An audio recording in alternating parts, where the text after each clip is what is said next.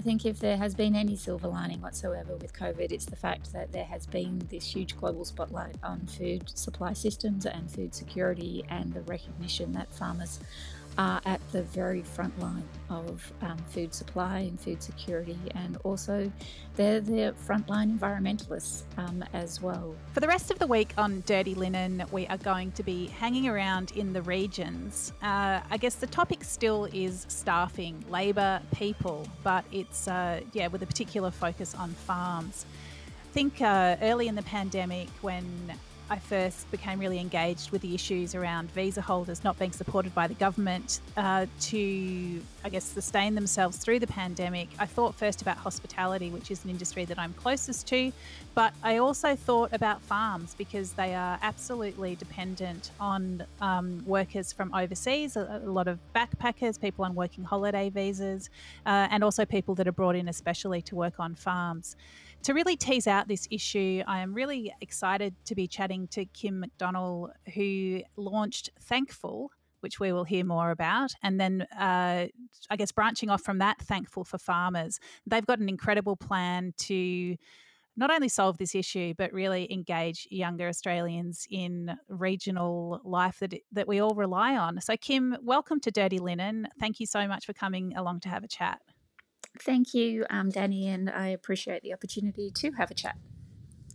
So let's, um, I guess, start uh, with a bit of a broad view of what Thankful is and a, a little bit about uh, how you started it and why you started it. Thank you. Um, so, Thankful is a social enterprise organisation, and we are both multi product as well as multi cause, which means that all of the big challenges in the world um, that we are all currently facing are challenges that Thankful can help address and find long term solutions for. So, um, how we work is we partner with brands who have identified what their purpose is, and we help them to create social impact um, opportunities to really demonstrate their commitment to that cause or that issue. So, Thankful was conceptualized in Australia in 2013 and is the only global lifestyle brand in the world that is supported by more than 20 years of scientific research.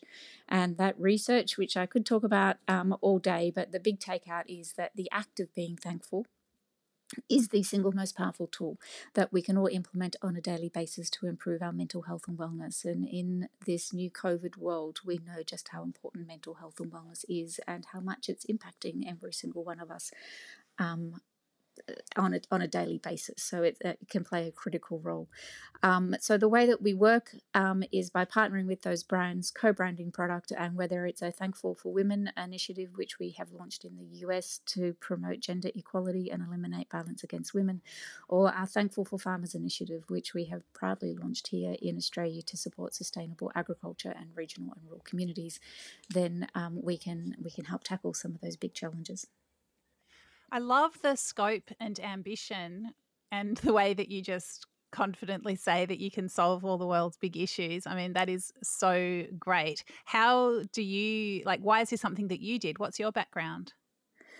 Um, my background, I spent all of my career in the advertising and marketing industry um, here in Australia, working for both large multinational agencies as well as smaller um, independent agencies. And after having a career, um, a successful career, and starting our own agency, which we eventually sold to a um, multinational agency as well, I wanted to use those skills to do good um, and to use those skills to create positive impact and to create change. So that's where I decided that um, a, a, brand and an organization like Thankful can have maximum social impact. And we developed a pretty innovative business model that was um, dependent and hinges around the fact that we have globally trademarked the word thankful as well.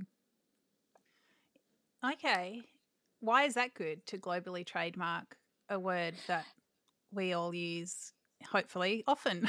because we're so grateful for and, things. And hopefully, even more often. But um, the um, global trademark of the world, word thankful has allowed us to develop that business strategy where we can partner with brands and tackle some of those big issues through. Um, and similar to Product Red, I don't know if you're familiar with Product Red, but it was a um, social enterprise launched by Bono about 15 years ago now, where he partners with brands to co brand product with the Product Red logo. And if you happen to have a red iPhone and you turn it over, you'll see the little Product Red um, logo on it. And it's a product for purpose model. So every single time um, there's a co branding opportunity, then um, with Thankful as an example, and the same with Product Red, then we get a percentage of rev share from that product for purpose model, which helps us to create um, sustainable funding, which then helps us to provide um, funding and grants to organizations who are tackling some of those big challenges that the world is facing. So that um, revenue generating model actually allows us to be able to create that ongoing sustainable funding. Okay. So the whole idea of being thankful and gratitude, it's a bit of a bumper sticker thing these days. You know, like we're all supposed to have our gratitude journals, and um, yeah, it's it's. I suppose it's something that you can let slide past you without really engaging with it and, and really finding the power in it. Do, can you? I know that there's 20 years of research, and it's probably it's probably a lot to say, but are you able to just explain a little bit why it is so powerful and and whether there's a better way to use it than um, I suppose just blithely what, what, thinking that you must be grateful for stuff. Yeah, no, definitely. And, you know, when we remember to be thankful or we acknowledge what it is that we are thankful for in a meaningful way, and I think it's really important to remember it, it needs to be meaningful rather than just that flippant, oh, I'm thankful for um, the sun shining today, it, it, does need to be a moment of reflection and it does need to be meaningful. But it actually has a um, chemical reaction in our brains, in the front of our brains, and it changes our cortisol um, levels.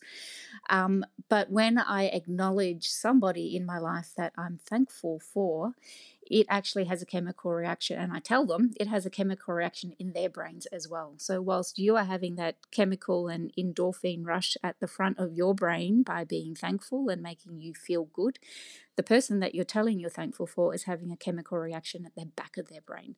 Um, and it's making them feel good um, as well and um, secure um, and, and comforted. So it is genuinely contagious. And the more that we practice and the more that we acknowledge what we have in our life to be thankful for, then um, the the greater reaction, and it does become a neural pathway. So it becomes habit forming. So um, and, and thankful is certainly not going to um, solve your problems, or being thankful will not solve your problems, but it will allow you to look at them with a different perspective. Um, and it's the whole glass, glass half full versus glass half empty. So it, it helps mm. to change our perspective on how we see the challenges that we're facing.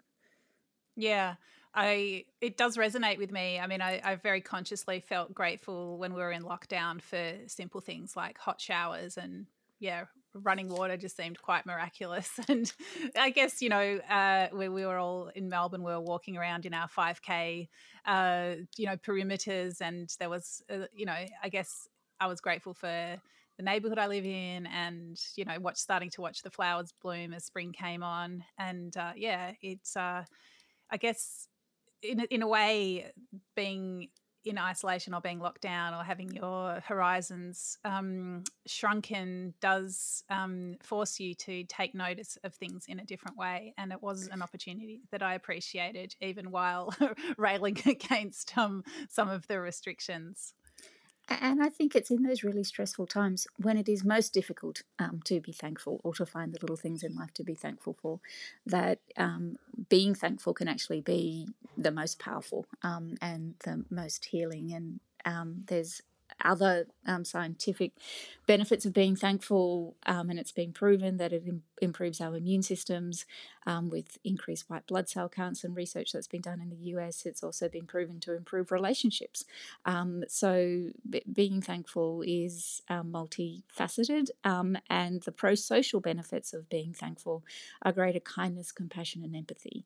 And they're all the skills, soft skills that the world needs so much of right now, particularly in this time of crisis. Definitely. Okay, so let's talk about Thankful for Farmers. Um, what mm-hmm. what's the aim with that?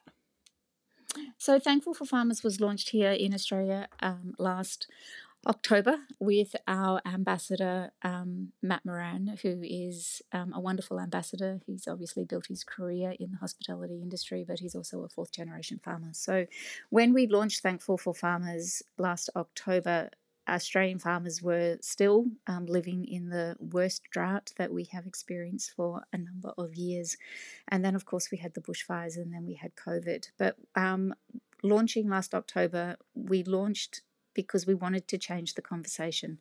We knew that it was a cluttered um, environment already, and there was lots of conversations and lots of supports around farmers. But a lot of those conversations were very much around charity um, or a conversation of poor farmers. They need our help, um, and we wanted to shift that because we and after speaking to farmers and um, other people in the industry recognize that none of us like charity or pity, and our farmers are, are proud and resilient and an incredibly hardworking group of people. And what they want is recognition of um, the value that they bring to Australian culture and economies and societies and our dinner tables every single day, three times a day. So it was a, an initiative to change that dialogue and to remind Aussie consumers as we are walking around supermarket um, supermarkets and filling our trolleys with the most amazing quality of produce to actually stop and think about the men and women who produce it um, for us and to shift that value equation and to have that appreciation. We also wanted um, and are determined that funds that we are able to raise through our product partnerships are used to help address some of those systemic challenges facing Australian agriculture and regional and rural communities. So um, the funding that Thankful um, provides um, is used to address some of those big big challenges rather than band aid or relief funding. Um, and as much as we fully appreciate there is a need for that, um, we wanted to um, not continue to put band aids on problems, but actually find solutions. So, what's an example of that? So we um, are just um, in the process of looking at how we are going to allocate that first round of funding. But to give you an example, we have three key areas that we fund. So um, one is the farmer. How can we help the farmer to be more um, sustainable? Um, and practice sustainable agriculture moving um, forward. So there is that um, continued and long term approach. The second is the farm. So is there technology that we can help to develop or help farmers to implement in order to have that sustainability? And the third is the farming community because we recognise that if regional and rural Australia is not thriving, then um, it's very difficult for um, the agriculture sector to thrive. So what are the opportunities within um, regional rural communities that we can help to ensure um, that they are thriving. Mm. I mean, one of the things that you know people often talk about when they talk about producers is the fact that our very urban population is so disconnected from where food comes from. And I suppose it's interesting uh, reflecting on what you said earlier about how being thankful creates those connections and those I guess neural networks that turn into personal networks, or have the or have the possibility of turning into those you know personal connections. Um, that yeah, it's a, it's a different way of uh, of reconnecting people to where their food comes from. Absolutely. And, you know, I think as life has become incredibly busy and um, there is a disconnect, and we don't often stop and think about when we are sitting down at the dinner table or filling our trolleys with incredible produce uh, about how it's been produced or the process that um, has produced our food or the many hands that have touched it before we even get the opportunity of being able to consume it. And so that big um, education and connection from you know farm to plate um, and reminding and get Aussie consumers about uh, the, the men and women who produce it and introducing them to those men and women who produce it for us and just how significant agriculture is in our lives in so many ways from you know the cotton and the clothes that we wear we need a farmer to have produced that in the first place or the sheep um, and wool that we have. And um, agriculture touches so many different industries. Well, I mean, you might be lucky enough to go through your life without visiting a hospital, but you it's impossible for you to go through your life and not need a farmer, mm. not need somebody to grow your food. Like it, when you talk about essential industries, like it's just it's very fundamental. Absolutely. And I think if there has been any silver lining whatsoever with COVID, it's the fact that there has been this huge global spotlight on food supply systems and food security and the recognition that farmers are at the very front line of um, food supply and food security, and also they're the frontline environmentalists um, as well. So uh, um, there has been a increased recognition of just how critical um, farmers are. Absolutely.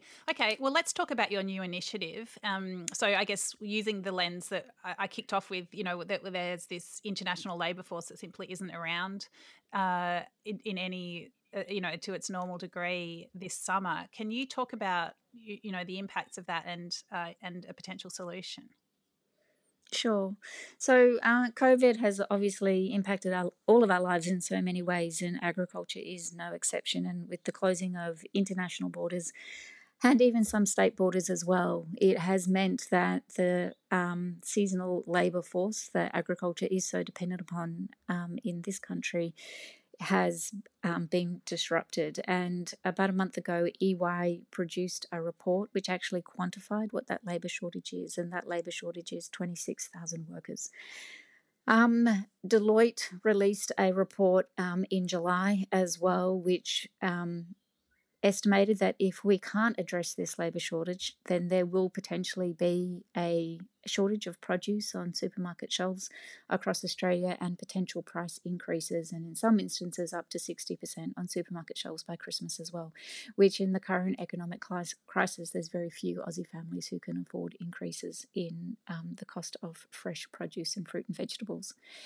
Mm. In the last um, couple of months, we have seen and heard so many stories of farmers who have been struggling and having to make heartbreaking decisions about what they do harvest and what they don't harvest, and what they have to um, either allow to rot on trees or plough back into the ground. And whether it's um, lettuce farmers in Western Australia, or farmers, spinach farmers in Victoria, or zucchini farmers up in the Burdekin in Queensland, they're all making these decisions, and millions of dollars of produce is um, going unpicked um, because there is simply not the labour force and is being ploughed back into the ground. And as a consequence of that, farmers are now having to make the incredibly tough decisions about what do they plant next season because this labour shortage is not a short term problem and the opening of international and state borders um, we don't know when that's going to happen. So if we don't have the labour, there is no point them um, planting the same quantity that they would normally plant because it's not going to be able to be harvested. So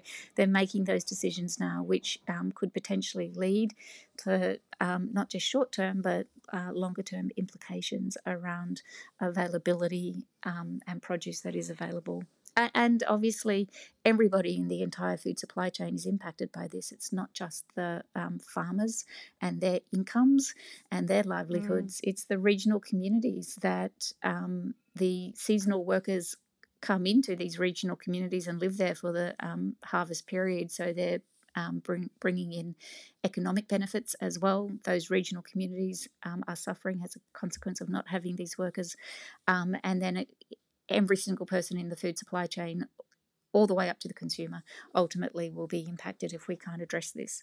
So, Thankful for Farmers is um, launching an initiative to one, raise awareness that this is a challenge, but it's also an incredible opportunity for us collectively as a nation to be able to work together to mobilize a workforce to create a long term sustainable pipeline of labour out into regional and rural Australia so that um, we're not as dependent upon international labour, whether it's international seasonal workers or that backpacker um, community um, in our food supply chain. So we can reduce some of the fragility around that.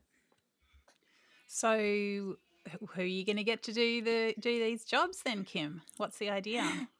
So they're um, obviously um, the demographic of 18 to 25 year olds are um, an, the, the most mobile um, group in Australia. So we are talking specifically to um, that demographic, and there's a whole bunch of school leavers who are about to finish school. Um, and we know that school leavers, 25% of them take a gap year every single year, and they normally head off overseas and backpack their way around South America or Europe, and that's not going to happen in this um, current COVID world.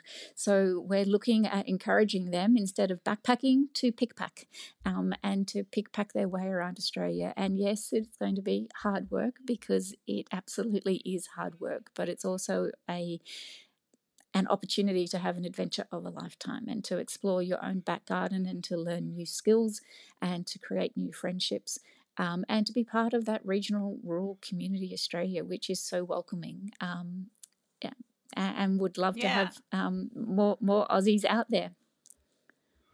I mean, it it sounds it sounds good, but I've heard so many stories from backpackers that have come here to pick fruit, and they're not great stories about some of the conditions that they've been they've had to work under. And those working holiday visas visa holders, I mean. Um, they are incentivized to spend their 88 days in the regions uh, so that they can get an extra year on their visa and then they can get a third year as well with, with some more um, days in the regions. A lot of those people don't have an incredibly nourishing experience like it can be of course the work can be really hard and uh, that's that's just what it is but the conditions aren't always great. Um, and i mean i'm wondering you know do you reckon that young australians will put up with that or do you think the conditions need to change? I mean do you think that there have to be has to be a bit of a reassessment throughout the whole industry to make this plan work you know, I think there's um, always going to be stories where people have not necessarily had the best possible experience, and unfortunately, it's um, a small minority of stories that often um, get the most uh, news um, and have the impact and the the stories that people um, hang on to. And I think undoubtedly there is an appetite from um, regional and rural Australia and farmers and a recognition that things need to be done differently in the uh, future in terms of a labour force and how can collectively both um, Australian um, Australians and the Australian labour force, as well as the farmers, come together on this to create a, a whole new supply chain of workers um, heading out to Australia and what's going to work for both. So I think um, everyone is willing to and recognises the need that things need to be done differently in the future to make this work and for it to be sustainable. So and and many farmers um, are absolutely um, the majority of farmers are very committed to making sure that it is a um, a great experience and certainly um, not an unpleasant experience. Yeah. I wonder, I mean, the, where my mind naturally goes with this is that food actually does have to cost more, or perhaps the supermarkets have to pay more for Australian produce for the system to work better. It, it's interesting and speaking to um, several farmers they have said um, exactly that and uh, going back to the very reason for thankful for farmers it's to change that value equation and to change the narrative yeah. and if we recognize yeah. the number of hands and the process that food has to go through in order for us to be able to have the luxury of it appearing in our supermarket shelves and then on our dinner tables, then we will fully appreciate just how much um, effort goes into it, and therefore we wouldn't expect it to be at particular price points. Um, and you know, the case in point is milk. If we understood the process that um, dairy farmers go through to enable milk to be in our supermarkets, then there is no way we would expect to pay a dollar a litre um, for milk as an example so yeah. the more understanding there is the more acknowledgement there is and the more recognition there is then um, it's going to be a much easier conversation with consumers um, and with farmers it's an interesting one, isn't it? Because you know your contention begins with this idea that if people can't get their produce off to market, then the price of produce goes up. Um, but then we sort of circle back around to this idea that prices actually do need to go up, but you know they need to go up because the produce is being picked and valued um, and brought to market in in such a way that returns its you know its real value back to the people that have put the work into growing it. C- correct. Prices. Um, we we don't want prices going up because of scarcity. Um, we want prices to go up because there is that recognition of the value um, that it, it brings to our lives on a daily basis. Yeah, and I suppose eh, then I think, well, we, you know, we started this by saying people can't afford to pay more for food because it's tough times. But then I guess it's like, well, if people do pay more for food, perhaps they just also need to learn how to use it better. And I know that food waste is such a problem, you know, in in households that perhaps if we are paying let's say not the 60% that you've flagged might relate um, might flow from scarcity. Perhaps if it's a 20 20 or 30% that might um, flow from paying the farmers properly uh, then perhaps you, people will be able to recoup that by making more of their produce um, when it's when it hits the home. And food wastage is obviously a, a huge challenge and um, there's a global stat that um, approximately 30% of all food that is produced does not even make it to supermarket shelves. Um, and that is a stat that's just as relevant here in Australia as well. So I think there is. And we're seeing more and more of it with imperfect produce, which nutritionally is just as good as any other produce. It just doesn't look quite as good. So I think it's all very much part of the same conversation. How can we reduce wastage? How can we make sure that the food that we are consuming is as nutritionally sound as possible and as fresh as possible? And to do that, we need to shorten the gap between farm um, to plate as well. So um, it is a um, complex um, infrastructure. It is a complex problem, but it cap- captures everything from sustainable agriculture and the way the food is um, produced, all the way through to food wastage, um, and, um, and, and labor integrity as well. Mm, yeah, there, it's. I mean, when you start talking about it, you realize that it's it is it is all so connected. And i guess you know it's back to that idea of being thankful uh, being a way to connect as well. So yeah it does seem like a very rich way to look at things. Um, can you talk about some of the ways that you you plan to incentivize this pick packing journey? Just i've had the um, privilege of having a look at your um, your campaign. And I love some of these initiatives around stickers and passports, and I guess highlighting the people that have um, taken themselves off to the regions and picked picked produce.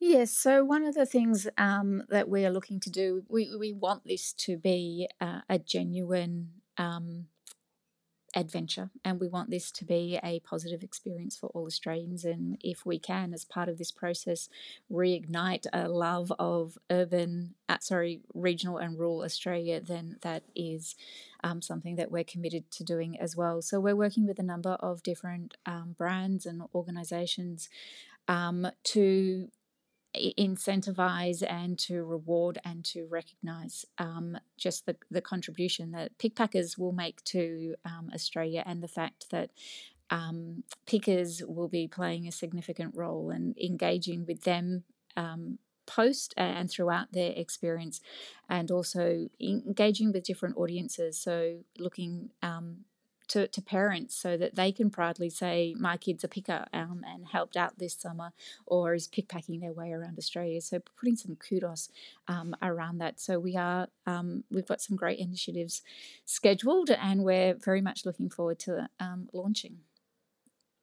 Yeah, it sounds great. Well, I've got teenagers, and I would definitely um, put this in front of them and tell them to get out there uh, because, um, yeah, they're not going to be backpacking uh, through Europe. And I think I, as a parent, I also think it, it would be uh, great for them to be, you know, out there getting a bit sweaty and dirty, and really gaining a sense of um, where their the where their food comes from. And and I suppose once you've seen well, once you've been part of that labor chain that brings food to the table, hopefully that creates a generation of of consumers that really uh, do understand uh, that they need to be thankful for the food that is so abundant in Australia. And I think once you've been part of the um, food supply chain as well, you have that appreciation. So you are um, more likely to want to acknowledge and be thankful for the fact because you understand just how hard it is. Um, so if we can, you're so right, if we can get that whole generation um, having that experience, then it's going to have a generational and multi generational um, impact as well. Mm. So, Kim, where should people look out for the launch of this campaign and how they can engage with it? So, we are launching next week and we're launching with a website as well as with um, multiple partners, and there will um, be uh, social media um, around it as well. So um, if they continue to check the Thankful for Farmers website, they'll be able to um, see all the details and um, directions of where to go and what's next. Brilliant. So, um, Kim, any final words on on the work that you're doing and uh, how we could um, engage with it, or think about it, or, or, think about being thankful for stuff? Yes, I think you know um, one of my favorite um, proverbs is that if you want to go fast, you go alone. But if you want to go far, you go together. And it's so important that we do all work on this collaboratively and we recognize that this is an incredible opportunity um, to do things differently. Um, and if we all come together and address some of the big challenges that the world is facing, then we're going to have a far greater impact um, working together than we are individually. So we are very open to collaboration and we believe it's the only way that we can have that positive impact in the world. So um, would encourage everybody to to um, check out our Thankful for Farmers and also to check out Thankful to see um, what is possible. It's thankful.org or thankful for farmers with a numeric 4.com.au um, and encourage you all to be part of this conversation. Thank you so much, Kim. It's a real, it's really exciting to hear, uh, yeah, the energy and um, I guess thoughtful research and and optimism that you're putting into this project. And I look forward to engaging with it um, for a long time to come as we go far together. Thank you so much, Dani, and looking forward to that. This is Dirty Linen, and I'm Dani Valent. We air the issues that the hospitality industry finds hard to talk about. We spend a week thrashing around each issue hearing from different people with unique perspectives. We want to hear from you as well. If you have something that needs to be said about a topic, get in touch so we can include your perspective. Contact us at dirtylinen at deepintheweeds.com.au or hit us up on Insta at Dirty Linen Podcast. We can't wait to hear from you. This is a Deep in the Weeds production.